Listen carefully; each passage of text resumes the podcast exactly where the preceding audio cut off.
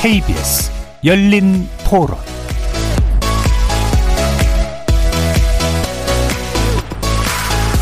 안녕하십니까. 케이비에스 열린토론 정준희입니다.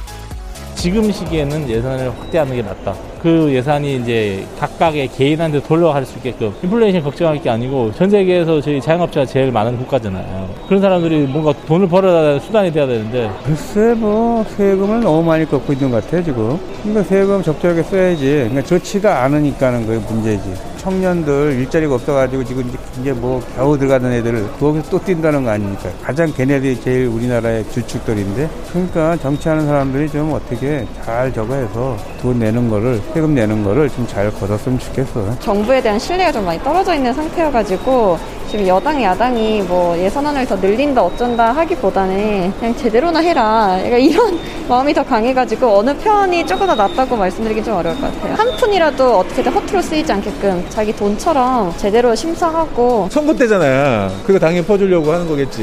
예. 억지로 만들어서 막 그래서 예산 늘리는 것보다는 쓰임의 용도 부분 자체를 좀 목적이 있어 좀 했으면 좋겠는데 일단 예산부터 늘려놓고 보자는 식으로 하면 안 될 것 같아요. 이게 늘리고 줄이고 이게 문제라기보다는 실제로 그것에 대해서 쓰는 것이 적절한지 어떻게 보면 국가의 잘못된 정책으로 인한 피해를 국민에게 과도한 침을 오히려 주는 것이 아닌지. 거리에서 만나본 시민들의 목소리 어떻게 들으셨습니까? 오늘 이야기 나눌 주제는 이천이십이 년 정부 예산안 확장재정 공방의 쟁점은입니다. 정부가 국회에 제출한 내년 예산은 총 육백사조 사천억 원 규모로 올해 본 예산 오백오십팔조 원 대비 칠 점 오 퍼센트포인트가량 증가했습니다. 정부는 코로나십구로 인한 격차 해소와 방역 강화, 그리고 한국판 뉴딜과 탄소 중립 등 미래 대응 목적 재정 투입을 고려해서 내년 예산을 편성했다고 밝혔는데요. 코로나십구 위기 대응 용도로 재정 지출을 크게 늘렸던 세계 주요국이 내년부터는 정부 지출을 줄이기로 한 것과 비교할 때 우리 정부의 예산안이 어떤 의미를 가지고 있는지 짚어볼 필요가 있습니다.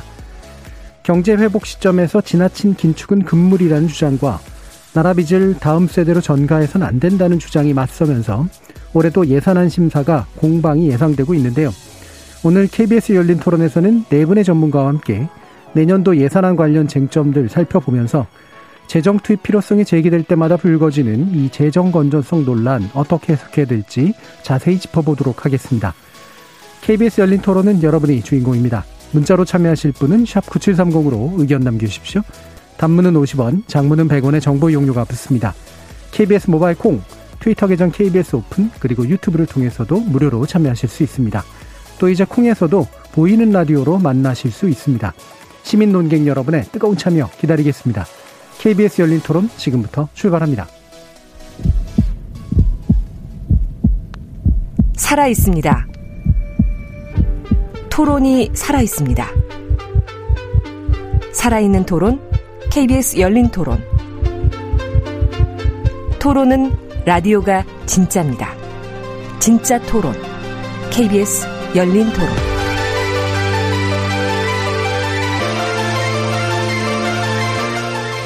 오늘 함께해 주실 네 분의 전문가 소개하겠습니다. 먼저 김우철 서울시립대 세무학과 교수 나오셨습니다. 안녕하십니까. 그리고 박상인 서울대 행정대학원 교수 자리하셨습니다. 네, 안녕하세요. 이왕재 나라살림연구소 부소장 함께하셨습니다. 네, 안녕하십니까. 그리고 이태석 케이디아이 재정사회정책연구부 연구위원 나오셨습니다. 네, 안녕하세요. 자, 예산안에 관련된 어, 논의를 오늘 할 텐데요. 어, 예산안 규모 가지고 얘기하는 게 일단 필요하긴 합니다만, 뭐 역대급 예산 이 얘기는 좀 너무 간습적인 것 같고요. 이 규모 자체가 이제 적절한가 여부, 그다음에 추세가 적절한가 여부 이 부분에 대한 네 분의 간단한 평가부터 들어보고 쟁점 토론 들어가도록 하겠습니다. 김은철 교수님 말씀부터 들어볼까요?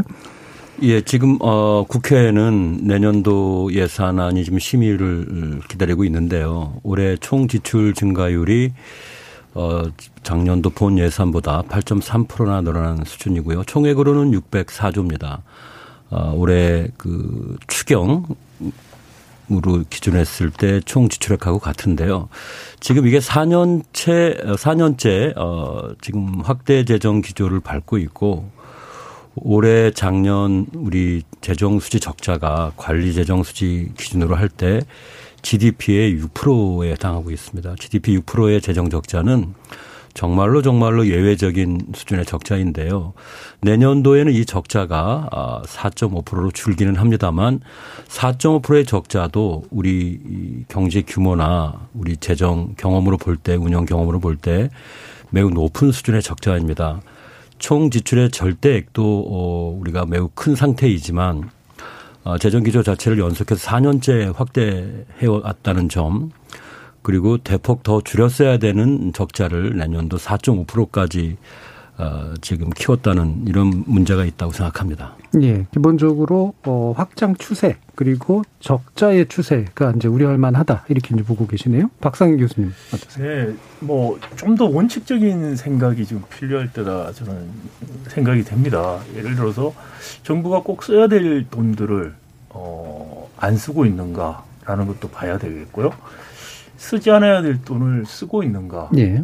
그래서 그게 이제 적정한 규모의 정부 지출이라고 저는 생각이 되고요.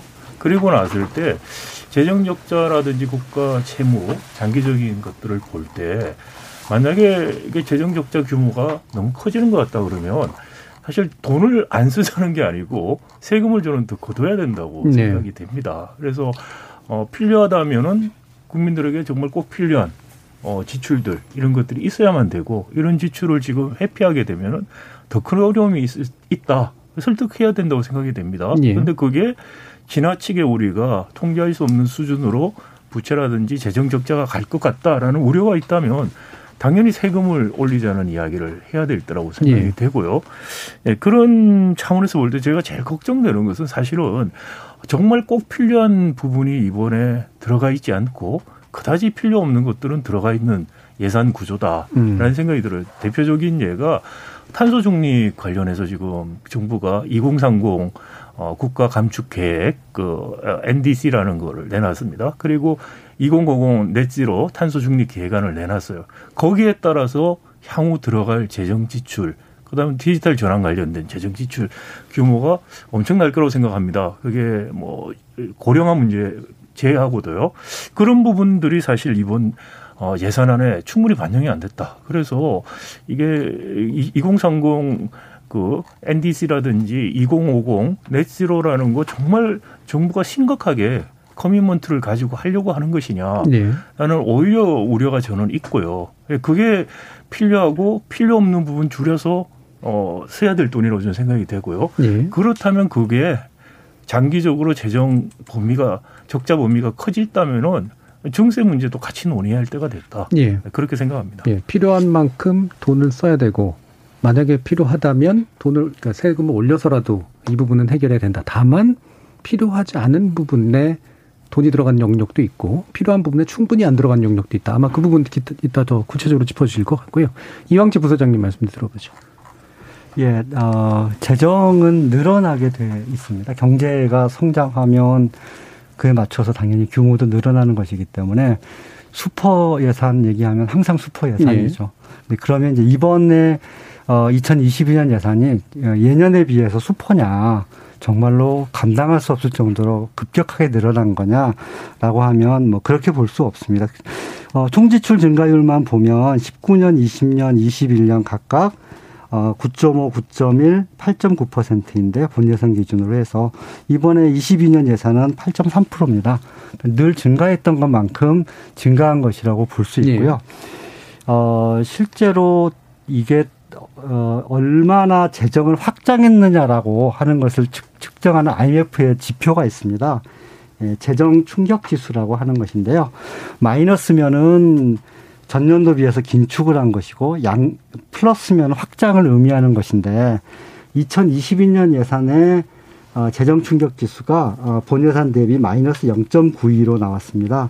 이천이십일 년이 본 예산이 영 점 영 플러스 영 점 영팔, 이천이십 년 예산이 플러스 이 점 삼이인 것에 비해 비교해 보면 이번 이십이 년 예산이 대단히 확장적이다, 무리할 만큼 많이 했다라고 보기는 어려울 라고 봅니다. 예, 경제가 성장한 것만큼 확장한 거고 그게 매년 비슷한 수준으로 확장돼 왔다 이렇게 보셨네요. 이태석 위원님, 이태석 위원님 말씀 들어보죠. 예, 어, 지금 뭐 이소 이 부소장님이 말씀하셨듯이, 근데 재정은 어, 중장기적으로 볼 때는 계속 커지는 네. 추세는 당연한데요. 어, 김우철 교수님이 말씀하셨듯이, 근데 그 속도가 문제인 것 같습니다. 그래서 어, 지금 김우철 교수님이 말씀하셨듯이, 근데 최근 사 년간 팔 퍼센트 중후반대의 어떤 본예산 어, 증가율을 설정했었고요. 어, 올해도 이제 팔 퍼센트 초반으로 늘어나고 있는데. 그, 이 부소장님 말씀하셨듯이, 재경, 재정 충격 지수를 구할 때 여러 가지, 이제, 어, 가정들이 있어요. 근데 저희가 선정했을 때는 그 영 점 일 정도로 그냥 플러스로 나오긴 합니다. 근데 그 예년에 비해서는 확장성의 정도가 좀 적, 적다라고 볼 수가 있는데요. 이 재정 충격 지수가 말하는 거는 전년도에 확장되는 추세에 비해서 얼만큼 더 바뀌었는가라는 거를 측정하는 거기 때문에 네. 최근 사 년간 확장을 했는데 그거에 비해서 어, 확장 정도가 낮았다는 거는 지속적으로 확장을 하고 있다라는 의미를 갖고 있는 것이죠. 음. 근데 박상인 교수님이 말씀하셨듯이 그게 필요하다라 그러면은 저희가 늘릴 수도 있는 것이고요. 그거는 국회 논의 과정에서 음. 저희가 이제 이 늘어나는 규모의 예산이 적정한지 아닌지는 사회적 합의를 봐야 된다고 볼 수가 있을 것 같습니다. 예, 김우철 교수님. 예, 어, 지금 부서장님 말씀에 어, 부분적으로 동의합니다. 전년도보다는 이제 덜 확장적이지 않느냐. 그건 수치상으로 그렇다라고 전 보고 있습니다. 저희가 이십구 년부터 재정이 크게 이제 증가율을 높이게 되는데요. 그전에는 보통 한 육 퍼센트, 칠 퍼센트면 만했다고 이렇게 우리가 했고 보통 오 퍼센트, 육 퍼센트 이런 수준이었는데 구 퍼센트로 이제 올라왔거든요. 그리고 십구 년 그렇고 이십 년에 이제 원래 정부가 확장 재정을 밟았는데 코로나까지 와서 역시 또 매우 확장적인 걸 했고요. 올해 이제 조금 음 재정 기조는 그 충격 지수로 하면은 작년과 거의 유사한 수준이에요. 그죠? 그리고 내년도 올해보다는 조금 음 줄어드는 아까 전에 말씀드린 것처럼 육 퍼센트의 적자가 사 점 오 퍼센트로 줄었기 때문에 전년에 비해서는 우리가 덜 확장적이라는 주장을 할 수 있지만 이 보통 적자는 이제 악어의 입으로 우리가 얘기하거든요. 윗입이 지출이고 아랫입이 이제 수입이라면 이게 적자인데 악어 입의 길이가 벌린 십구, 이십 년에 너무 이제 크게 벌린 거예요. 우리가 감당하기 힘들 만큼. 그리고 조금 악어의 이제 그 윗, 윗턱, 아래턱이 조금 더 줄어들긴 했지만 그 여전히 벌어진 정도가 대단히 확장적인 기조라고 할 만큼 그렇다는 겁니다. 그래서 예. 전년 대비 상대적 비교는 그럴지 몰라도 우리가 연 이 년 계속 확장을 해오면서 구 퍼센트, 구 퍼센트 오면서 지금 여전히 팔 퍼센트대를 유지하기 때문에 이제 적자가 사 점 오 퍼센트의 아주 높은 수준이고 이게 충격 지수는 전년 대비로는 조금 완화되는 걸로 네. 나오지만 확장적 기조이면 틀림없고 이것은 예산 정책처가 이제 국회에 제출한 보고서에도 어 그 수치는 그대로 인용이 돼 있지만 어 결론은 여전히 확장적이다라고 이제 결론을 내린 예. 거죠. 자, 근데 하필이면 왜 그 비유가 악어일까요? 어, 그 일본의 이천십일 년 이제 재무회담이 있었는데 예. 한국의 그 일본 그 예산국장이 우리로 실장인데요. 하나의 이제 조언을 했습니다.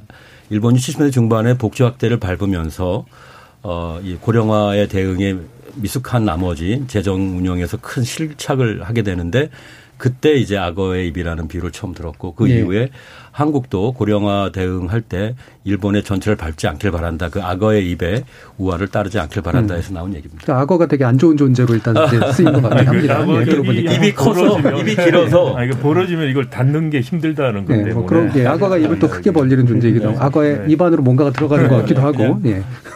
그러면 이제 방금 이제 말씀 주신 것 좀 간단하게만 좀 확인해 주시면 좋을 게 김우철 교수님은 일단 기존에 너무 넓혀놨다. 너무 키워놨다는 이 부분을 얘기하신 거잖아요. 이 부분에 견해 있으신가요? 뒤에 뭐 이어져서 음. 얘기를 할 필요가 있을 것 같은데요. 예. 그러니까 너무 많아졌다를 과거하고 비교할 수도 있죠. 근데 너무 많아졌다를 다른 곳하고 비교할 예. 수도 있습니다. 왜냐하면 이게 이제 이십 년, 이십일 년 상황이라고 하는 게 코로나십구 팬데믹 상황에서의 단순히 이게 보건 위기뿐만 아니라 경제와 생활 위기까지 가는 음. 상황에서 어, 전 세계가 이제 확장적 재정 확장적 예. 금융 정책을 펼, 펴는 시기에서 우리는 어떤 입장을 취했느냐 하는 거죠. 과거에 비해서 얼마만큼 늘어났느냐가 아니라 다른 나라에 비해서 얼마만큼 확장했느냐라고 하는데 사실은 저희가 돈을 엄청 썼다고 하지만 그렇, 그렇지가 않습니다. 네. 다른 나라 쓴 것에 비하면 세 발에 이런 말은 그렇습니다만은 괜찮습니다. 악어도 나왔는데. 아, 예. 세, 세, 세 발에 피고요. 예. 어, 그리고 아직도 좀 많이 써야 할 부분이 많다라고 하는 견해를 가진 사람들이 많이 있습니다. 그런 면에서 보면 어, 우리나라와 다른 나라를 비교할 필요가 있다. 그 말씀 좀 드리고요. 또 하나는 다른 나라, 그리고 당연히 이제 팬데믹 상황이 이제 좀 줄어들기 때문에 기조가 좀, 그러니까 이 재정을 쓰는 예. 어, 폭이 좀 줄어들면 사실이에요. 음. 다른 나라로 줄어들고 있으면 다른 나라 줄어드는 것 비해서 우리나라는 덜, 더 줄어들고 있다라고 음. 하는 게 지금 문제일 것 같습니다. 예. 그러면 이제 방금 그 얘기 마침 나왔으니까요. 지금 이제 이런 주장들이 있잖아요. 그러니까 미국, 미국, 독일, 프랑스 같은 경우에는 어, 내년도 예상 규모를 훨씬 축소한 건데 왜 우리는 왜 늘리고 있느냐라고 하는 말이 이제 방금 말씀하신 거하고 연관이 된 거잖아요. 그럼 기존에는 이제 입을 너무나 쫙 벌린 상태였었는데 이제 약간 담은 걸 가지고 우리, 우리에 비해서 굉장히 닫았다 이렇게 얘기하는 거다라고 이제 볼 수가 있는데 이 부분에 대한 견해 있으신가 이태석 의원? 예, 그, 지금 중기계획상으로 본다 그러면은 저희는 이제 균형 예산을 중기적으로 달성한다라고 네. 볼 수가 있거든요. 근데 그, 다른 나라들 같은 경우는, 어, 아까 그 이 소장님이 말씀하셨듯이, 어, 이천이십 년도에 코로나 피해가 컸습니다. 그래서 금융재정정책을 대규모로 실시를 했죠. 근데 우리가 근데 그 전 세계적으로 그 세계 성장률이 어, 음, 음의 수치를 보인 적은 딱 두 번이었어요. 예. 이천팔 년도랑 이천이십 년도. 그 세계적인 그 불황 시기에 우리나라는 나름 선방을 했습니다. 예. 이천팔 년도에 글로벌 파이낸셜 크라이시스에 우리는 선방을 했고요. 이천이십 년도도 우리 많은 분들, 많은 국민들이 이제 고, 그 고통을 겪었지만은 다른 나라들에 비해서 피해가 적었고 오이시디 국가 중에서 가장 성장률이 높은 그런 좀 완화되는 어, 성격을 얻었죠. 그렇기 때문에 어, 작년에, 어, 재정지출 규모는 아까 이 소장님이 말씀하셨듯이 상당히 좀 다른 나라에 비해서는 작았고, 그럼에 따라서, 어, 긴축을 해야 될 필요성을 상대적으로 적어서, 예. 어, 지금 좀 그, 그 축소, 그러니까 긴축의 기조가 좀 약한데요. 음. 이거는 우리나라가 좀, 어, 유동적으로 접근할 수가 있어요. 작년 같은 경우에, 근데, 네 차례 추경을 했고요. 올해도 두 차례 추경을 하지 않았습니까? 예. 지금 이제 위드 코로나 이제 사, 그 정책으로서 전환하는 과정에서 아직까지 코로나 사태가 어떻게 바뀔지에 대해서는 상당히 불확실한 거예요. 예. 그렇기 때문에 어, 정부 내에서는 어떤 재정 지출의 어떤 버퍼를 어, 확보했다고 볼 수가 있을 것 같고요. 음. 기존 기존의 어떤 그 증가율 추세를 유지하면서 어, 이러한 그 총량적인 어떤 제한 내에서 어, 이 불확실성을 대처하는 그런 과정에서 이제 총량을 통제한다 그러면. 어, 이와, 이와 같은, 인데, 그, 점진적인 어떤, 그, 균형재정 유지, 유지가 중기적으로는 좀 바람직할 수도 있을 것이다. 예. 왜냐하면 이천팔 년도에 너무 급격하게 긴축하는 과정에서 여러 가지 부작용이 나타났거든요. 음. 그, 그러한 것들을, 인데, 그, 선진국이라든지, 어, 주요국에서 다 인식하고 있기 때문에, 통화정책이라든지 금융정책의 어떤 그, 그 기조의 전환은 상당히 신중하고 좀 유동적으로 접근하고 있는 상태에서, 예. 우리나라의 중기 재정은 어, 어떻게 보면은 좀 어, 긴축의 정도가 약하다고 볼 수도 있지만 긍정적으로 본다 그러면 추경이라든지 추가적인 재정 지출을 하지 않는다 그러면 음. 당분간의 어떤 중기적인 기조로서는 저는 적절하다고 생각합니다. 예. 전반적으로 보면 이제 외국도 해외도 해외 나름의 경제 상황과 위기 조건이 있었기 때문에 그와 같은 행동을 한 거고 우리도 우리 나름의 상황에 맞춰서 한 거다라고 지금 일단 해석은 되는데 김우철 교수님 혹시 다른 생각 있으신가요? 네, 다른 나라하고 어, 비교할 수 있습니다. 아, 작년 특히 코로나가 한참 그 위세를 떨칠 때 어, 미국 또 유럽의 국가들의 그 재정 적자 폭이나 그때 늘어난 채무 수준은 상당했죠. 우리는 절대적으로 그 수준보다는 낮았던 건 사실입니다. 근데 그 이유는 우리 이 박사님 잘 얘기했지만 한국은 성공적 방역이 실제 경제에서도 거의 그대로 어, 효과가 나타났습니다. 마이너스 영 점 구 퍼센트의 그 성장률이었는데 이 뭐 경이적인 상황이었죠. 다른 나라는 또 어, 양 성질의 면에서 볼 때 물량적으로 위축된 정도가 거의 마이너스 미국이 마이너스 오 퍼센트 이상 그때 아마 성장률이 떨어졌죠. 근데 우리는 그러지 않았고 성격상에서도 그 Great Lockdown이라 그래가지고 사실 도시 자체가 마비가 된 거예요. 국가 네. 자체가. 그리고 미국은 아무런 우리가 같은 건강보험 제도도 안 돼 있고 또 사회안전망은 미국은 뭐 가장 안 돼 있는 나라 중에 하나입니다. 이런 상황에서 대규모 재정 지원이 들어갈 수밖에 없었고 거기에 비해서 한국은 정상적으로 사회생활을 했고 일상에 이제 많은 제한은 있었지만 어. 완전히 마비된 이런 것하고는 전혀 비교할 수가 없는 거다 이렇게 보고 있고요. 그리고 올해 또 내년 보시면 어 다른 나라들이 어, 적자를 줄이려는 노력이 아주 명확하게 드러납니다. 올해도 드러났고 특히 내년도 예산을 보시면 예산 삭감률도 상당하지만 적자를 거의 뭐 삼분의 어, 그 십 퍼센트에서 육 퍼센트 정도로 지금 줄이거든요. 평균 적자의 크기를. 네. 그러니까 육십 퍼센트, 사십 퍼센트 이상 줄인 겁니다. 적자의 폭을. 근데 우리는 이십 퍼센트 정도 조금 줄인 거에 불과해요. 그래서 다른 나라하고 비교해도 적자 개선 노력은 우리가 상당히 떨어지고 있다. 이렇게. 저는 음. 앞에서 반복된 예. 이야기인데 예. 적자 폭이 컸던 나라이기 때문에 예. 상대적으로 적자 개선 예. 폭이 큰 거는 어떻게 자동적으로 된 측면도 많이 있죠. 음. 실업급여라든지 여러 가지 지원금 줬던 거 없어지면서. 그러니까 아까 김 교수님 말씀하신 것처럼 그 나라마다 상황이 달랐기 때문에 어, 재정 지출 정도가 달랐고 그건 다시 말하면 이게 재정 지출이 어느 정도 하느냐가 목표가 아니고 정말 필요한데 돈을 쓰느냐 안 쓰느냐가 정책이 우선이고요. 네. 그리고 나서 재정 건전성을 어떻게 가져갈 것이냐를 봐야 될 것이지 총량을 정해놓고 나서 거기 안에서 알아서 적당히 해야 된다. 이런 접근은 저는 바람직하지 않다 생각이 들고요. 또 하나 좀 지적하고 싶은 것은 어, 우리가 코로나십구 때 상대적으로 성장률 떨어진 것도 적었고 그다음 반등하는 건 또 상대적으로 또 작은 것도 당연히 그런데요. 근데 성장률 적게 떨어지고 우리가 성공적인 방역을 했다고 하지만 사실은 그 사회적 비용이 많은 경우에 자영업자들에게 전가가 됐었어요. 음. 근데 그 자영업자들이 충분한 보상을 못 받았다는 거죠. 지금까지 못 받고 있고 내년에 제가 예산 지금 좀 비판적으로 말씀드린 것 중에 하나가 코로나십구 회복 이야기를 하고 있는데 여전히 자영업에 대한 손실보상에 대한 예산이 맞지가 않아요. 지금 어, 찾아보니까 원래 한 일조 얼마 잡혀 있었던 것이 삼조 정도로 늘어난 정도예요. 그렇기 때문에 정말 코로나십구 회복이라고 이야기는 했는데 실제로 안에다 들여다보면은 과연 어, 경제 방역이 성공적으로 되고 일상을 다 회복할 수 있도록 하기 위해서 특정 부분에 희생당한 분들에 대해서 충분한 보상을 하고 있느냐. 그게 담겨있는 예산이냐. 예. 아니라는 생각이 들어요. 예. 그러니까 그런 구체적인 지출들 가지고 좀 따져서 볼 필요가 있다. 그리고 불필요해 보는데 돈을 쓰고 있어요. 예를 들어서 반도체 같은 경우에 자동차라든지 이런 데 투자를 하라고 해서 거의 이게 삼조 팔천억 정도 예산이 잡혀 있어요.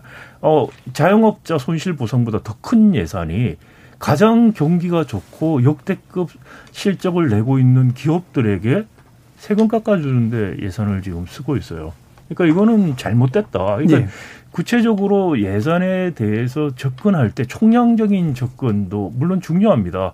추세를 보는 거. 그렇죠. 그거보다 더 중요한 거는 모두에 말씀드린 것처럼 써야 될 때 돈을 쓰고 있는지 그리고 안 써도 될 걸 쓰고 있는지 그리고 정말 꼭 필요한 것들 지출 범위가 크다면 정말 재정 건전성이 우려되면 세금을 올려야죠. 예. 그런 논의가 건설적인 거라고 생각됩니다. 예. 그러니까 이 부분 다시 좀 정리하고 가야 될 것 같은데요. 네. 일단은 이 방향이 그러니까 예산안의 구성이 적절한가로 가는, 가는 게 이제 되게 구체적인 디테일한 방향이고요. 전체 이제 총량 기준으로 놓고 봤을 때 이제 현재의 재정 적자의 수준이라든가 재정 추세가 올바르냐 그렇지 않냐는 점을 좀 더 거시적으로 가는 거잖아요. 근데 오늘 이제 원래 이제 판 자체는 좀 거시적으로 짜여져 있긴 했습니다만 예산안 얘기가 마침 나온 만큼 요거는 그냥 한번 간단히 짚고 예, 본론으로 다시 돌아가는 방식이 어떨까 싶은데 일단 이제 박상인 교수님 의견은 현재 이제 소상공인들이나 자영업자들에 대한 피해 보상이 충분하지 않은 상태에서 현재 잡힌 예산 자체도 충분하지 않다. 라고 이제 보셨으니까 앞으로도 이제 충분히 보상이 안 이루어지고 어, 따라서 좋은 방식의 재정이 아닐 것 같다라는 이제 의견을 주셨기 때문에 근데 이게 플러스 해가지고 그래서 이제 총량도 좀 늘어날 필요가 있는가까지 이제 포함해서 어, 또 안 늘어도 되고 그 안에 조정만 해도 된다라는 그런 의견도 있을 수 있고요. 이 부분은 이용재 부상장님은 어떻게 보시나요? 그 전체 이제 재정 마련하는 방법이 두, 두 가지지 않습니까? 세금을 걷거나 빚을 내거나. 예. 이제 두 가지. 세금을 걷는 게 부족하면 빚을 내는 건데 지금 이제 사실 쓸 데가 더 있냐, 쓸 여력이 더, 빚을 더 낼 수 있냐, 이걸, 이걸 이제 판단을 해야 되는 건데요. 어, 이제 그, 말씀하셨지만 저희가 코로나십구 대응이라고 하는 작은 전쟁을 이제 치렀고 음. 기후위기 대응이라고 하는 큰 전쟁을 앞두고 있는 예. 상황입니다. 그러면 이 전쟁에 들어가는 비용을 국가가 얼마를 집어넣을 거냐라고 음. 하는 게 저는 이제 이, 이 규모를 결정하는 중요한 어떤 시점일 거라 생각합니다. 예. 작은 전쟁을 마무리하는 보상을 얼마나 대대적으로 할 거냐, 큰 전쟁을 앞두고 또 얼마나 투입할 거냐. 예. 실제로 지금 미국 같은 경우에 이제 바이든 정부가 이 규모를 가지고 한참 지금 이제 논란을 벌이고 있는 거 아닙니까? 거기에 비하면 저희 우리나라의 지금 현재의 재정을 얼마나 투입해서 이 전쟁을 투입할 이길 것인가에 대한 논의가 지나치게 소극적이다는 생각을 합니다. 네. 그리고 이, 이, 이 부분과 관련해서는 어, 복지, 그러니까 사회 안전망을 확대하는 문제와 새로운 산업에 투자하는 문제를 생각한다면 재정의 규모를 맥시멈 최대한 어떻게 확보할 것인가라는 논의가 좀 필요한 시점이다. 예. 생각합니다. 그런데 적어도 작은 전쟁과 큰 전쟁을 대비하기 위해서 상당히 큰 재정이 필요하고 뭐 증세까지 포함한 네. 훨씬 더 전향적인 네. 이제 그 확보 노력이 이제 필요하다라는 네. 쪽이세요. 좀 더 이제 큰 이제 그림이신데 이 부분은 어떻게 생각하시나요, 김우철 교수님? 예, 지금 총량적인 이제 거시적 측면의 재정을 우리가 얘기하다가 이제 예산의 구성, 미시적인 이제 음. 운영 측면을 이렇게 동의합니다. 지금 꼭 필요한 돈은 써야 하고 또 우리 현재 규모 하에서 얼마든지 재구조화를 통해서 말씀하시는 어, 취지를 달성할 수 있다고 보는데요. 예를 들어서 자영업자 손실 부분은 음, 저도 뼈아픈 대목이라고 생각합니다. 작년 올해 여러 번의 추경이 있었지만 이 과정에서 정말 저소득층이나 취약계층 그리고 직접적인 코로나의 피해 대상이었던 이런 소규모 자영업자들 적절한 구제를 받았느냐. 전 그렇지 않다고 생각합니다. 대단히 잘못됐다고 보고 있고 예산을 이렇게까지 우리가 우리 우리 규모에서는 최대한 투입을 했는데 재정을 그분들한테 제대로 그 구원의 손길이 가지 않았죠. 그 이유는 우리 재정의 규모가 작아서가 아닙니다. 아시겠지만. 우리가 뭐 보편적인 어떤 지원이다 해서 전 국민 재난지원금 네. 형태로 두 번이나 나갔거든요. 그 돈을 다 합치면 지금의 손실보상은 거의 한 십 배에 가까운 돈이 들어간 겁니다. 사실 저희들이 작년 올해 계속 얘기했던 것이 우리가 충분치가 않은 재원이기 때문에 더욱더 타겟팅을 해서 효과적으로 도움이 필요한 분들 도와야 된다 했는데 사실 어떤 뭐 여러 가지 상황으로 인해서 그렇게 되지 않은 점은 아쉽게 생각합니다. 예. 말씀 또 그 말씀이 나왔으니까 또 이어서 가보죠. 지금 이재명 후보가 전국민 재난지원금 일 인당 적어도 삼십에서 오십만 원씩은 지급해야 된다라고 했고 당은 꽤 움직일 규모를 보이는데 정부는 난색을 표하고 있는 이제 그런 상황인데요. 김우철 교수님 말씀대로라면은 사실 이거는 지금 고민할 때가 아니다라는 그런 입장으로 읽혀서요. 이태석 위원님은 어떤 입장이신가요? 그... 그 전국민 재난지원금 일 차 지원했을 때는 나름의 그, 그 원, 그 합당한 이유가 있었죠. 예. 그러니까는 그 코로나십구라는 충격이 그 유례 없이 전 세계적인 충격이었고, 어, 선별할 수 있는 그런 그 정보라든지 메커니즘 기재가 없었습니다. 그렇기 때문에 신속하게 지원하기 위해서, 어, 여러 가지 논의 끝에 이제 전 국민으로 전체적으로 지원을 한 것이고요. 케이디아이는 다른 그 연구기관들이 다 분석했듯이 그 보편적인 지원이 이제 보편, 그러니까 사각지대가 없이 지원이 되긴 했지만은 실제로 이제 서비스업이라든지 어떤 업종별로 타격이 있는 그 분들한테는 소비 진작이 좀 약하게 나타났던 네. 그런 한계가 있었거든요. 그래서 학습 어떤 그 정책 학습의 결과로서 이제 저희가 이제 이 차, 삼 차 재난지원금에서는 이제 선별 지원을 했었고 어, 지금, 이제, 그, 코로나 회복 국면에서, 이제, 다시, 이제, 전국민 재난지원금의 어떤 의의는 있습니다. 음. 근데 소비 진작이라는 의의가 있는데, 이거는, 이제, 방역 상황이라든지 코로나에 대한 어떤 보건 위기를 어느 정도로 효과적으로 잘 관리할 수 있는가에, 그 전제가 있어야 되는데, 예. 그, 다 아시다시피, 이제, 그 백신이라는 게 지금 급하게 만들었기 때문에 완벽하지가 않지 않습니까? 그러니까 백신을 지금 팔십 퍼센트, 뭐, 칠십 퍼센트 이상 보급, 접종이 됐지만은, 이게 더 접종률이 높아지더라도 이제 위드 코로나를 겪었던 어떤 그 유럽 국가들의 어떤 사례를 본다 그러면 주기적으로 다시 확, 확산이 일어날 수가 있거든요. 그렇게 된다 그러면은 그 일 차 재난지원금이 지원됐을 때와 마찬가지로 소비자들은 합리적입니다. 합리적이기 때문에 불균등한 어, 소비가 나타나는 것이죠. 예. 그렇기 때문에 어, 이 추가적인 재난지원금을 전 국민으로 지급해야 될 어떤 전제 자체는 보건의를 확실히 컨트롤할 수 있고 소비가 보편적으로 확대될 수 있다, 있는 어떤 그런 메커니즘이 확보된 이후에 예. 어, 지급이 되는 게 좀 바람직할 수가 있다고 보고요. 지금 현재 어떤 상황으로 본다 그러면 좀 불확실성이 좀 높아서 예. 신중하게 좀 검토할 필요가 있을 것 같고 음. 그 우리나라가 이제 코로나 회복하는 입장에서 지금 세수가 좀 예측보다 많이 거치고 있고 내년도 그 재정 건전성이 좀 개선되고 있는 이유 중에 하나는 세입이 예. 어, 유례 없이 많이 거칠 것으로 예상이 되기 때문에 이게 결국 결과적으로 이제 재정이 좀 개선되는 것으로 보이거든요. 음. 근데 아까 박상인 교수님 말씀하셨듯이 이제 재정은 자동 안정화 기능이라는 게 있습니다. 불황일 때는 실업급여라든지 어떤 지출이 늘어나고 있고요. 호황일 때는 세입이 늘어나는 거예요. 누진, 네. 누진 세제이고 비례세제가 있기 때문에 총 어, 소득이 늘어나면은 경기가 회복이 되면은 자연적으로 세수가 늘어나는 것이거든요. 근데 아시다시피 이제 호황이 있고 불황이 있기 때문에 호황일 때 초과 세수를 가지고 빚을 갚아야지 불황일 때 우리가 추가적으로 재정 지출을 할 수 있는 것이죠. 네. 그렇기 때문에 그 우리가 어떤 그 수입 상태를 보고 지출을 결정하기보다는 지출 소요를 보고 수입이 그거를 어, 그, 지속적으로, 어, 재원을 마련할 수 있게끔, 그렇게 네. 시스템을 만드는 게 중요하다고 봅니다. 네, 파도의 평균점을 찾아야 된다, 이제, 라는 말씀이신데, 일단 이제, 고, 여기까지, 뭐, 세수 확보까지 얘기는 하시긴 하셨습니다만, 어, 재난지원금 관련된 입장도는 한 번씩은 다 들어보는 게 좋을 것 같아서요. 박상인 교수님 어떠세요? 네, 어, 저는 뭐, 단도직입적으로 반대합니다. 음. 어, 일단, 어, 지금 뭐, 이태석 우리 박사님 말씀하신 코로나 상황보다 지금 이 재정, 확장 재정 정책이, 그러니까 이게, 어, 어려움을 당한 분들에게 지원의 정책이냐, 아니면 경기를 살, 살리기 위해서 확장 재정이냐, 지금 뭐 둘 다 다 예. 이렇게 주장을 하시긴 하는데요. 근데 첫 번, 두 번째 말씀드린 확장 재정의 효과라는 측면에서 볼 때 과연 효과적인 시기냐라는 거죠. 지금 음. 인플레이션 압박도 굉장히 우리가 크고요.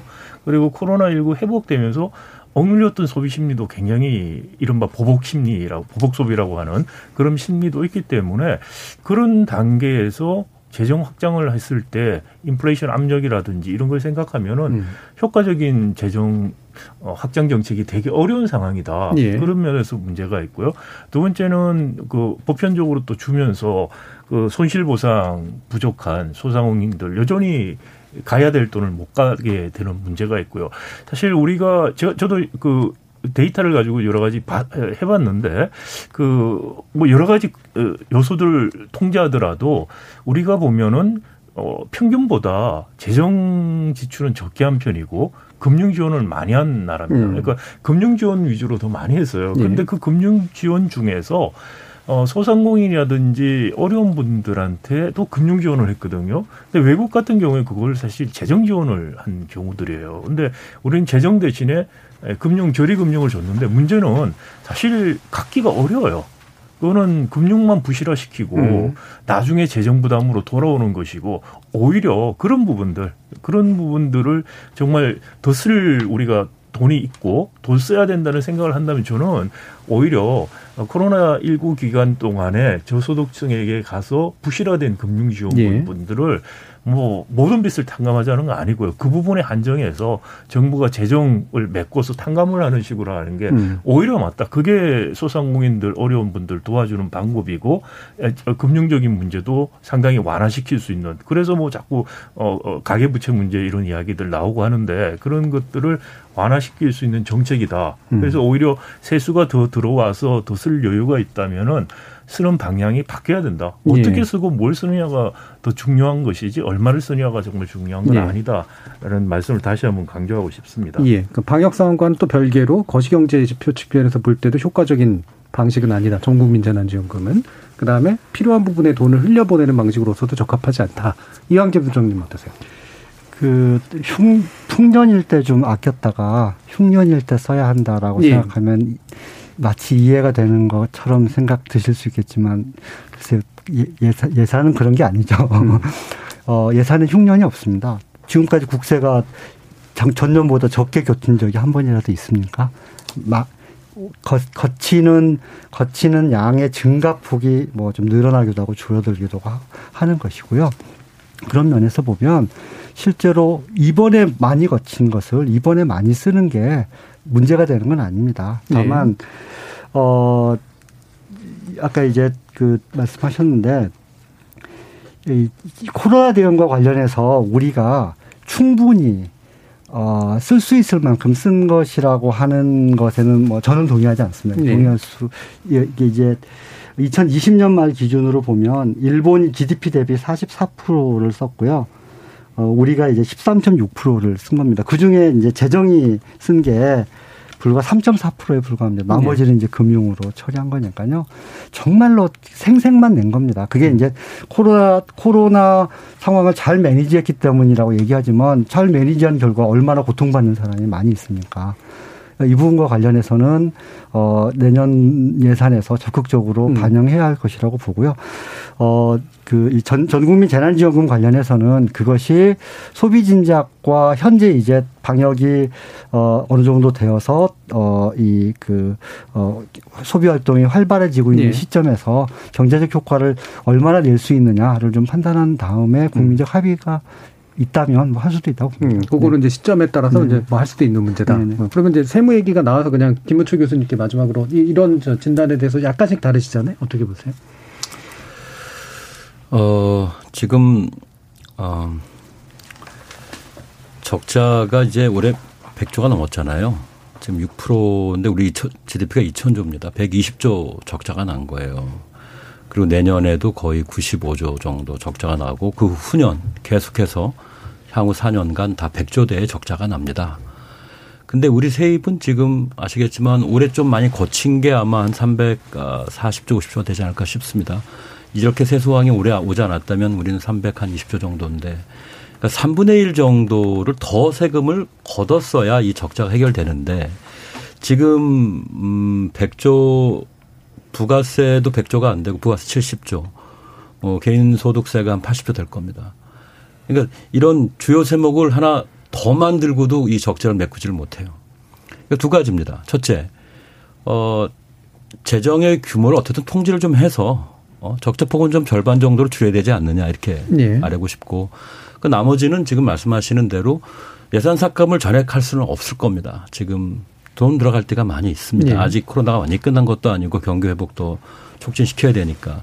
그래서 세출 구조 좀 우선시하되 나머지는 어 결국 세입 확대로 갈 수밖에 없다. 네. 그러니까 네. 지금 세입 확충 노력에 대한 논의가 필요한 시점이긴 합니다. 알겠습니다. 예, 이 부분은 아마 이 부에서 좀 더 구체적으로 좀 논의할 수 있을 것 같고요. 저희 청취자들 의견 좀 들어보고 가겠습니다. 정의진 문자 캐스터. 네, 지금까지 청취자 여러분이 보내주신 문자를 소개합니다. 김권수님. 대선 앞두고 여당인 민주당은 돈을 풀려고 할 것이고 야당인 국민의힘은 금권 선거한다고 태클 걸 게 뻔해 보입니다. 전 국민 지원안 이후 자산 및 소득에 따라 과세하면 되지 않을까요? 누구를 위한 싸움인지 예산안 관련 여야 충돌 솔직히 좀 지겹기도 합니다 해주셨고요. 형광등님. 기재부가 알뜰하게 나라 살림을 하고 있다고 생각합니다. 필요 없는 부분에 세금이 새 나가는 것을 줄일 필요가 있죠. 공삼팔팔님. 백신, 방역, 재난지원금, 소상공인 피해보상, 기타 등등 돈 쓸 때가 참 많습니다. 전시 상황과 같은 팬데믹 상황임을 고려해야 한다고 생각합니다. 육칠팔오님, 예산안 증액만이 능사가 아닙니다.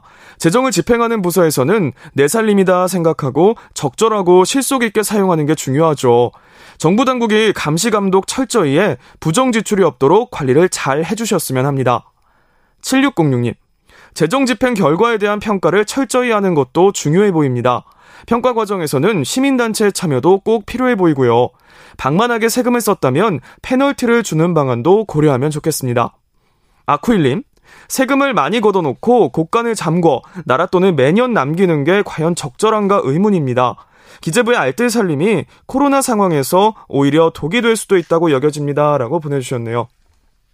네, 케이비에스 열린토론 이 시간은 영상으로도 생중계하고 있습니다. 유튜브에 들어가셔서 케이비에스 일라디오 또는 케이비에스 열린토론을 검색하시면 지금 바로 토론하는 모습 보실 수 있습니다. 방송을 듣고 계신 여러분이 시민논객입니다. 계속해서 청취자 여러분들의 날카로운 시선과 의견 보내주세요. 지금까지 문자캐스터 정희진이었습니다. 토론이 세상을 바꿀 수는 없습니다. 하지만 토론 없이 바꿀 수 있는 세상은 어디에도 없습니다.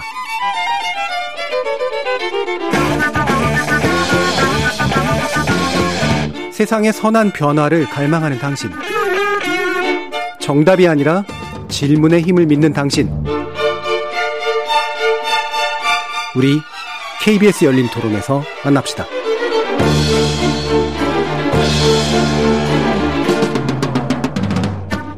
케이비에스 열린토론 이천이십이 년 예산안 확장 재정 공방의 쟁점은이라는 주제로 이태석 케이디아이 재정사회정책연구부 연구위원, 이왕재 나라살림연구소 부소장, 박상인 서울대 행정대학원 교수, 그리고 김우철 서울시립대 세마학과 교수, 이렇게 네 분의 전문가와 함께하고 있습니다. 어, 결국 우리 이제 재무 구성, 재정의, 재정의 구성이라고 하는 것이 얼마나 건전한가 그렇지 않은가에 대한 판단, 그리고 이거를 그 판단에 결합해서 어떻게 이제 새 입 구조라든가 이런 것들을 바꿔내야 되는가에 대한 판단이 이제 이 부에서 좀 논의가 될 텐데요. 일단 흔히 말하는 이제 국가 채무 비율, 지디피 대비로 이제 얘기하는 것들이 어떤 개념인지, 그리고 여기에 맞냐 아니냐 가지고도 이제 공방이 좀 있기 때문에 이 부분을 좀 명확하게 하고 가죠. 일단 이태석 위원님께서 이 부분 좀 언급해 주실까요?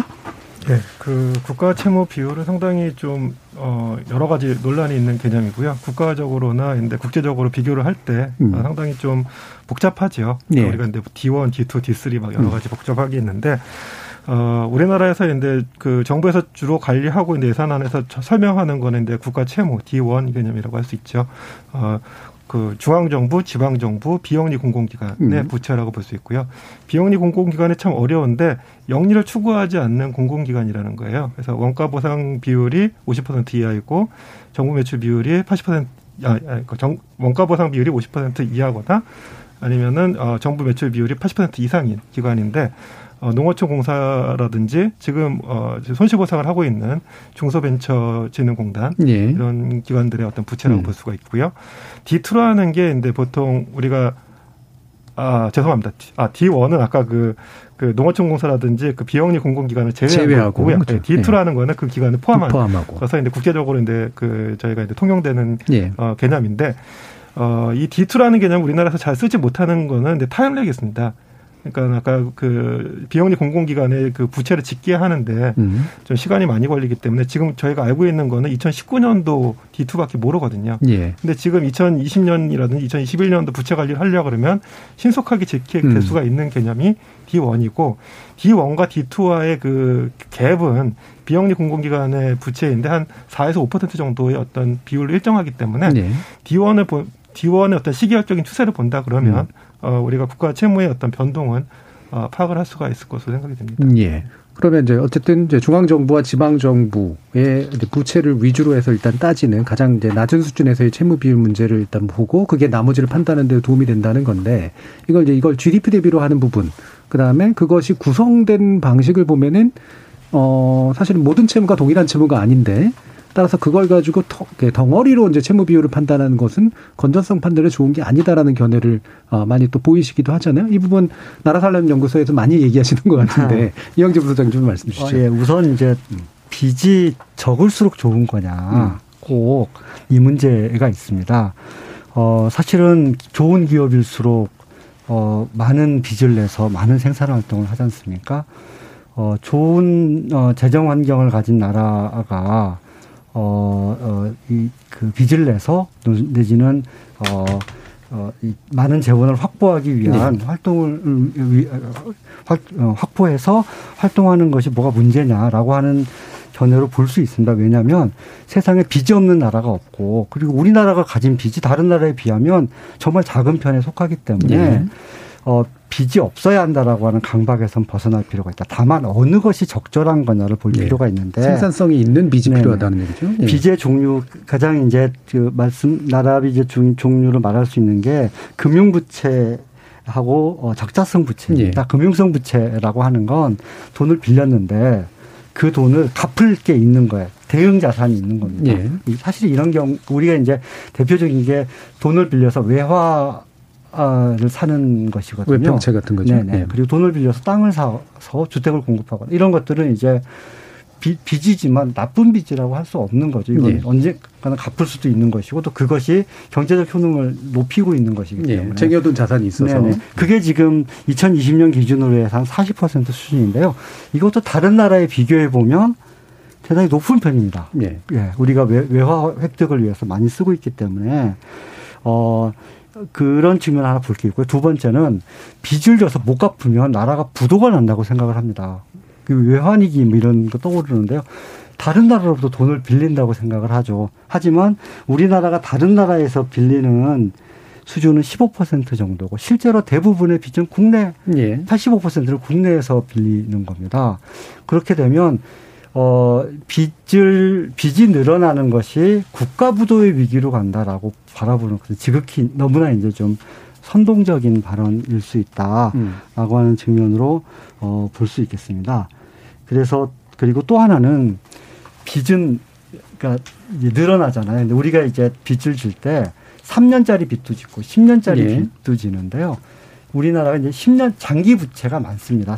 단기 부채보다는. 예. 그만큼 이제 빚의 질이 좋다고 볼 수 있고요. 또 빚은 갚, 갚는 기간이 있기 때문에 어, 어, 이, 이 경제가 좋은 선진국일수록 부채 비율이 지디피 대비로 해서 늘어나는 경향이 있습니다. 네. 스탁으로 쌓이기 때문에. 그러면 지금 현재 지는 빚이 적절하냐를 보는 올해 얼마 질 거냐, 올해 빚의 양을 어떻게 측정할 거냐의 지표로 어, 이자를 얼마 내느냐를 보는 건데요. 실제로 이자를 내는 금액은 많이 늘어나고 있지 않습니다. 음. 예, 그런 측면에서 봤을 때 지금의 빚이 마치 나라가 무너질, 곧 무너질 수 있을 정도로 많이 늘어나고 있다. 이렇게 보기에는 좀 무리가 있지 않나 싶습니다. 예, 그러니까 빚 자체가 어, 좀 생산성이 있는 그런 빚이냐, 그리고 국내에서 주로 많이 진 빚이냐, 대응 자산이 있는 빚이냐, 그리고 장기적으로 갚아야 되는 정도의 빚이면 좀 건전한 빚이라고 볼 수 있는 거고, 그 비율이 우리나라는 비교적 높은 편이기 때문에 따라서 구체적으로 따져줄 필요가 있다. 근데 다만 이제 갚아야 되는 게 빨리 갚아야 되고 이제 그게 이자도 되게 높은 거면 그게 심각한 문제를 얘기할 수도 있기 때문에 그 부분은 어 네, 그렇지도 않, 그렇지도 않다는 거예요. 아, 그렇지도 않다는 얘기군요. 예. 자, 그러면 어떻게 보십니까? 이 부분 김우철 교수님. 어, 두 가지 채무가 있죠. 어, 금융성 또 채무가 있고 적자성 채무가 있는데 다행히도 우리는 어, 기존에는 둘이 좀 비슷했는데 지금 그, 어, 적자성 채무가 어, 매우 많이 올랐습니다. 절반을 넘어섰죠. 그리고 계속해서 지금 어, 중기 재정 운영 계획을 보면 육십 퍼센트를 넘어서는 이제 수준까지 어, 사, 오 년 후에 가게 되는데 이게 금융성 채무는 반대 자산이 있는 건 사실이에요. 그죠? 다른 적자성은 말 그대로 어, 수입이 부족한 부분을 메꾸는 데 썩기, 썩기 들어가는 것인 반면 금융성 채무는 이제 대응 자산이 있기 때문에 조금 낮다고는 합니다. 아, 그거는 맞는 지적이시고요. 그러나 밖에서 볼 때, 어, 우리의 이런 환율을 안정시키기 위해서, 어, 우리 소규모 개방 경제 수출 많이 하는 나라로 환율은 매우 중요한 거고, 그래서 거기에 따라서 빚을 이제 찍는데, 그것도 다 사실은 저희 경제가, 우리 경제가 지불해야 한 비용의 성격이 있습니다. 그리고 이게 너무 많이 늘어나면 이것도 역시 신용등급에 영향을 줄 수 있고요. 하지만 적자성 채무가 더 우리가 관리해야 할 것은 틀림없습니다. 예. 지금 금융성 채무가 뭐 갑자기 많이 늘어나는 이런 지금 특징을 보이는 것도 아니고요. 그리고 이자 비용이 지디피 대비 낮으니까 별 문제 없는데도 너무 지금 당장 재정이 무너질 것처럼 이제 선동이라고 하셨는데 저는 뭐 선동에는 전혀 관심 없고요. 다만 이제 걱정할 뿐인데 제가 보는 시점은 내일 우리 재정 위기가 올 것이다. 저는 그렇지 않다고 생각합니다. 예. 내후년에 올 것이냐? 안 올 겁니다. 음. 그러면 도대체 언제 온다는 것이냐? 갑자기 옵니다. 갑자기 아무도 예상하지 못한 때 갑자기 옵니다. 대략 부채 비율이 육십 퍼센트가 넘어서면 이제는 조금 경계 지역에 들어선 것이고요. 음. 현재 제 생각에 지디피 대비 팔십 퍼센트쯤 되면 이제 한국도 옐로우 라인을 넘는 겁니다. 네. 그리고 백 퍼센트가 되면 빨간 불이 켜지는 거죠. 그럼 이게 언제 이렇게 되느냐? 아직 한참 남았는데 왜 그러느냐? 아닙니다. 우리가 십 퍼센트 포인트를 지났는데 이 년 걸렸습니다. 그리고 예산 정책처의 현재 중기재정 운영계획 곧 발표되겠지만, 어, 그거 한번 제가, 어, 제 기억이 맞다면, 어, 칠십 퍼센트, 팔십 퍼센트까지 가는데 삼십 년이면, 그러니까 이천삼십 년이면 팔십 퍼센트까지 갑니다. 예. 십 년 이내는 올 수도 있다. 자, 그런데 지금 말씀하시는, 그러니까 안전하지 않은 선을 이미 통과하는 지금 속도인데 이게 거의 확실시 된다는 거예요. 이거를 막기가 엄청난 증세나 엄청난 예산 삭감이 있지 않고서는 이 채무 증가 속도는 거의 지금 어 정해진 거나 다름없다는 점이고요. 두 번째 이자는 아 우리 주가가 항상 이렇게 변동성이 크지 않습니까? 이자는 물론 주식만큼 크지는 않지만 이자의 변동성도 상당히 높습니다. 지금 미국 단기 이자율이요, 어, 불과 한 달 사이에 두 배가 됐습니다. 예, 예. 예. 지금 장기 국채 이자율 십 년 이거 올 연말 되면 이 퍼센트로 갈 것이고요. 내년 금리 인상에 맞추어서 이 퍼센트 중, 어, 지금 얼마든지 높아갈 수 있는 네. 상황입니다. 그래서 금리는 음, 이런 대단히 그 변동성이 있다는 점. 그다음에 우리나라가 채무가 올라갈수록 국제시장에서 지금 우리가 주로 국내에서 자금을 조달하는 건 사실이지만 채무가 점점 많아지면 이제 국내에서 소화하지 못하고 어, 외국에서 이제 조달해야 되는데 그렇게 되면은 그 금리가 우리나라의 신용 리스크에 맞게끔 더 상향 조정됩니다. 네. 그 부분도 고려해야 되기 때문에 지금의 낮은 이자 비용 대략 지디피 일 퍼센트 정도지만 이것은 곧 일 점 오 배, 이 배, 삼 배 얼마든지 이거는 올라갈 수가 있는 겁니다. 그리고 이자를 갚으니까 빚을 지금 충분히 써도 된다는 것은 너무 단기적인 시각 아니냐. 제가 보는 건 중장기적인 재정 위험을 말씀드리는 겁니다. 네. 갑자기 오는데 갑자기가 올해 내년은 아니다. 물론입니다. 네. 근데 십 년 안에 올 가능성이 꽤 있다. 어.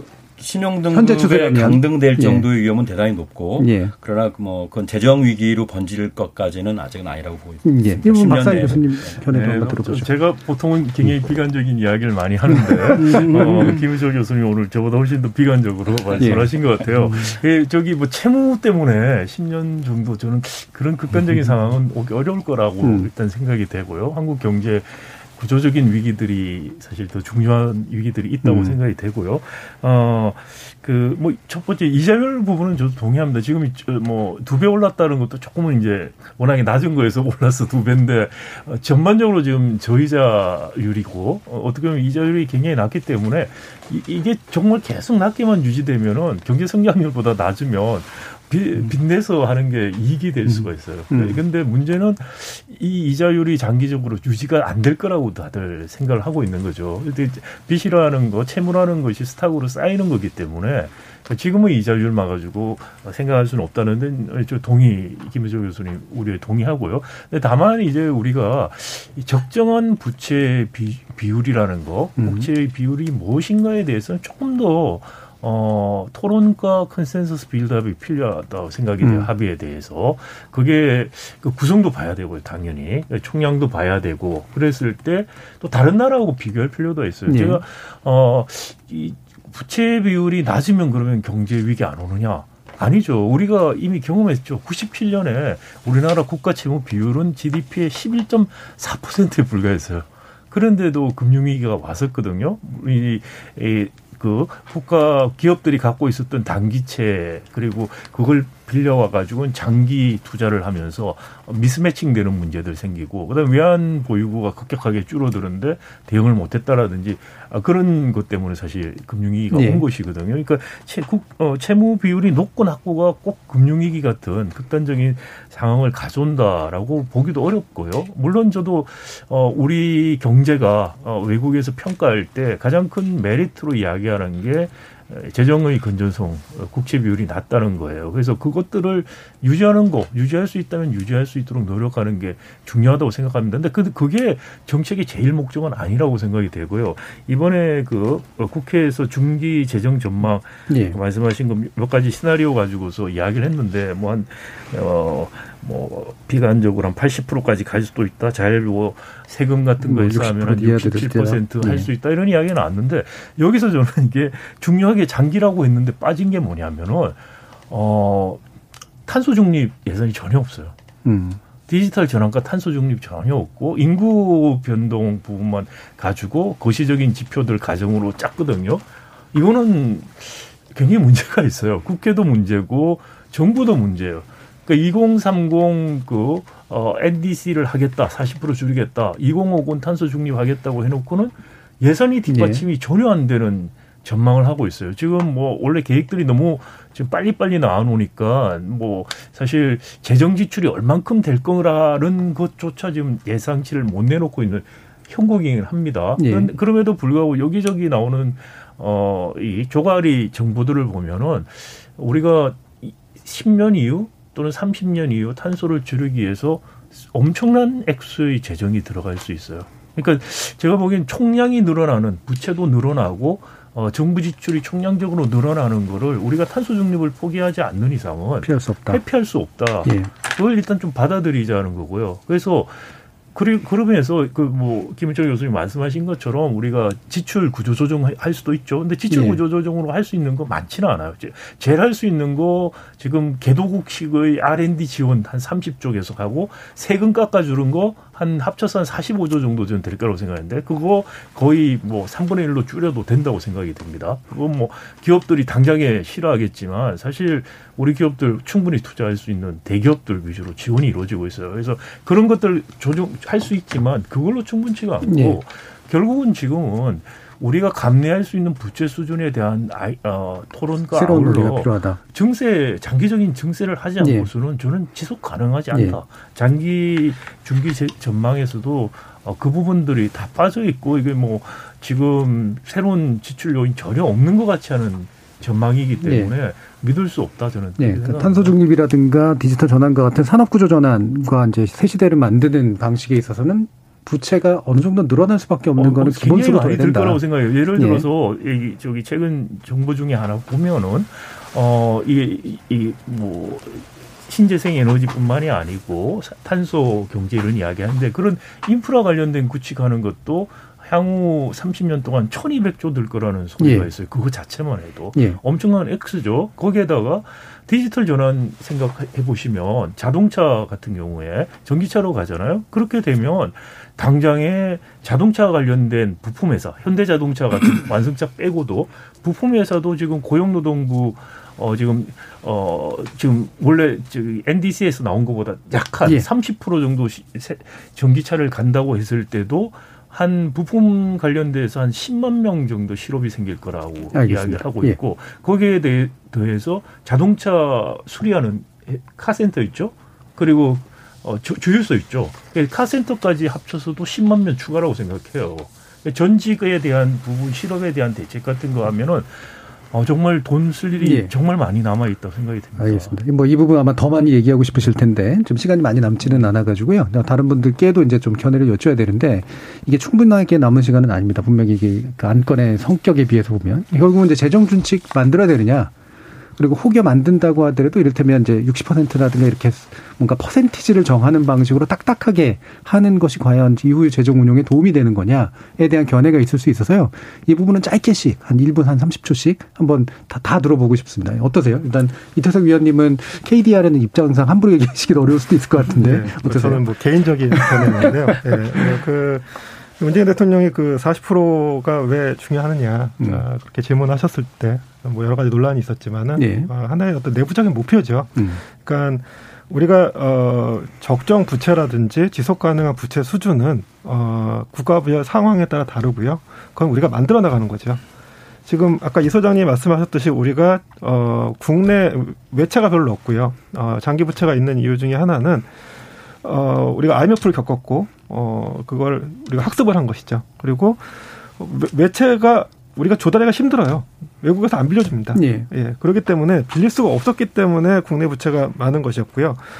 어, 이천이십 년도에 코로나 대응을 크게 한 국가들은 지디피 규모가 크고 부채 비율이 높은 국가였어요. 그건 뭐냐면은 그만큼 국제 책, 국제 그 자금 시장에서 신뢰를 가진 거죠. 음. 우리나라는 아직 스몰 오픈 이코노미고 금융시장의 발달이 좀 상대적으로 적습니다. 그러면 향후에 우리가 박상인 교수님이나 김우철 교수님 말씀하셨듯이 재정지출 소요가 계속 늘어나기 때문에 부채는 늘어날 수밖에 없고 네. 그것에 따른 국가 경제적인 비용을 줄이려고 그러면 이자 비용을 줄여야 돼요. 음. 이자 비용을 줄이려고 그러면은 부채가 늘어날 때 이 부채를 어떻게 쓰는지에 대해서 투자자들한테 국민들한테 설명을 해야 됩니다. 음. 그런 차원에서 재정준칙의 의미가 있다고 보고요. 음, 그러니까 왜 재정 이런 부채를 했느냐라는 데 대한. 재정준칙에서 중요한 거는 우리가 육십 퍼센트냐 팔십 퍼센트의 어떤 레벨을 달성하는 게 아니라 예. 그걸 넘었을 때 왜 이럴 수밖에 없었는가를 음. 투자자나 국민한테 설득을 하는 것이죠. 추가적 부채가 지는 게 합당하다 그러면 우리가 조달할 수 있는 것이죠. 음. 우리가 그 기업이라든 기업에서 그, 신, 그 유상증자를 하거나 회사채를 조달할 때 아이알 컨퍼런스를 해가지고 비즈니스 모델을 만들지 않습니까? 이 조달한 자금 가지고 우리가 탄소 중립 투자를 하겠다. 아니면은 복지 정책을 쓰겠다. 이것들에 대한 합의가 있다 그러면은 네. 조달할 수 있는 것이거든요. 백 퍼센트가 될 수도 있고 백삼십 퍼센트가 될 수도 있습니다. 근데 다만 그와 같은 과정이 얼만큼 투명하고 음. 어, 효과적으로 쓸 수 있는 계획이 잘 마련되는가. 그런 계획이 마련된 다음에 채, 채, 채무를 늘려야 되는데 그냥 어, 그 관성에 의해 가지고 쭉 계속 늘어난다 네, 네. 그러면은 관리 의지가 안 보이는 것이죠. 음. 그러면은 부채 수준이 사십 퍼센트가 삼십 퍼센트 간에 투자자의 신뢰를 한번 잃는 순간에 어, 위기가 나타날 수 있는 음, 겁니다. 그러니까 구체적인 수치가 중요하다기보다는 내부적 합의, 그다음에 달성할 목표, 그다음에 대외적으로 신인도를 위해서 설명할 어떤 기준, 투명성 이런 것 측면에서 재정 준칙은 충분히 필요하고 그걸 위한 논의가 필요하다라는 말씀이신데요. 이왕재 부사장님은 어떠세요? 그 재정 준칙 뭐 잘 아시겠지만 다른 나라가 빚을 얼마나 이 나라가 빚을 얼마나 졌냐가 왜 중요하겠습니까? 망하면 자기가 망하는 거고 그러는 건데 이게 이제 이 유럽연합 만들어질 때 유럽연합 클럽에 들어오는 것에 대한 조건이거든요. 예, 예. 육십 퍼센트 넘으면 안 된다 이런 조건인데 그런 조건으로 치면 지금 유럽연합에 남아있는 한 군데도 없습니다. 다 육십 퍼센트 넘었죠. 이게 이 얘기 나온 게 언제입니까? 천구백구십삼 년도 얘기고요. 예. 지금 삼십 년이 이제 지난 상태예요. 그러면 재정준칙이라고 하는 것이 국제적으로 우리를 이렇게 보고 있기 때문에 니네들 이거 넘으면 니네 죽어. 다른 데들 다 잘하고 있는데 니네 왜 이렇게 그렇지 않다는 거예요. 그런 의미의 재정준칙이 아니다. 음. 국제적 기준이 아니다라고 하는 점을 분명히 할 필요가 있고 그리고 이미 우리나라는 재정준칙이 없어도 재, 재정을 확장하지 못하도록 재산 편성 단계부터 이미 틀어주고 있는 거 아닙니까? 누가요? 누가 누군가가 하고 있죠. 준칙 없어도 예. 잘 하고 있는 거 아닙니까? 예. 그런데 준칙까지 만들면 얼마나 심하게 하려고 하는 거냐라고 음. 하는 생각이 들 수밖에 없는 것이고요. 준칙이 중요한 게 아니라 그럼 준칙에서 그럼 백 퍼센트로 할 겁니까? 이백 퍼센트로 할 겁니까? 얼마로 할 겁니까? 준칙이 늘리지 말자고 하는 의미로의 준칙이라고 하면 저는 지금 대단히 오히려 위험하다. 음. 교수님 말씀, 박상인 교수님 말씀하셨듯이 전쟁을 앞두고 군함을 만들어야 되는데 군함 만들 돈이 없으니까 우리 빚지면 안 되니까 군함 만들지 말자. 이 얘기를 할 수도 있다는 거예요. 음. 그래서 지금은 저는 어디에 우리가 얼마를 넣어서 미래를 준비할 거냐, 위기에 대응할 거냐라고 하는 점에 더 집중해야 할 때다 하는 생각. 그러니까 마냥 억제하기 위한 준칙이라면 필요 없고 굳이 필요하다면 어떻게 재정을 어떤 기준으로 만들어낼 것이냐, 네. 어떻게 쓸 거냐에 대한 기준이 필요하다. 네. 자, 김우철 교수님은. 예, 재정의 긍정적인 역할은 뭐 말할 필요가 없어요. 너무나도 중요하고 항상 준비를 하고 있어야 됩니다. 정부는 최후에 보루고 재정은 그때 수단이 되는데요.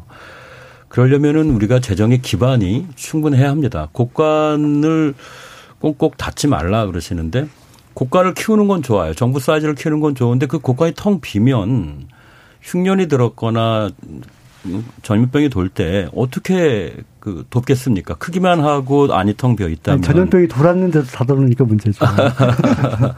예.